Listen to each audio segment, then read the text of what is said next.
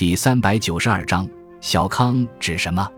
小康是儒家所描述的一种社会状态。《礼记·礼运》中记载，孔子在讲述大同之后，接着说道：“今大道既隐，天下为家，各亲其亲，各子其子，或利为己。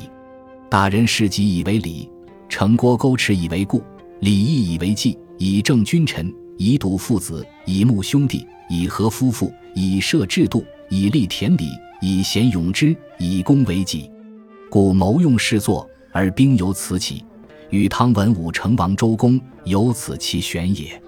此六君子者，未有不谨于礼者也，以助其义，以考其信。著有过，行人讲让，市民有常。如有不由此者，在世者去，众以为殃，是谓小康。在孔子看来，与汤文武成王周公之时的社会可以称为小康。小康虽不及大同，却也是一种比较好的社会风貌。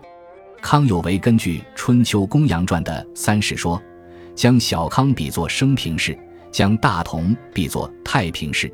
社会的发展规律是由据乱世走向升平氏，再进入太平氏。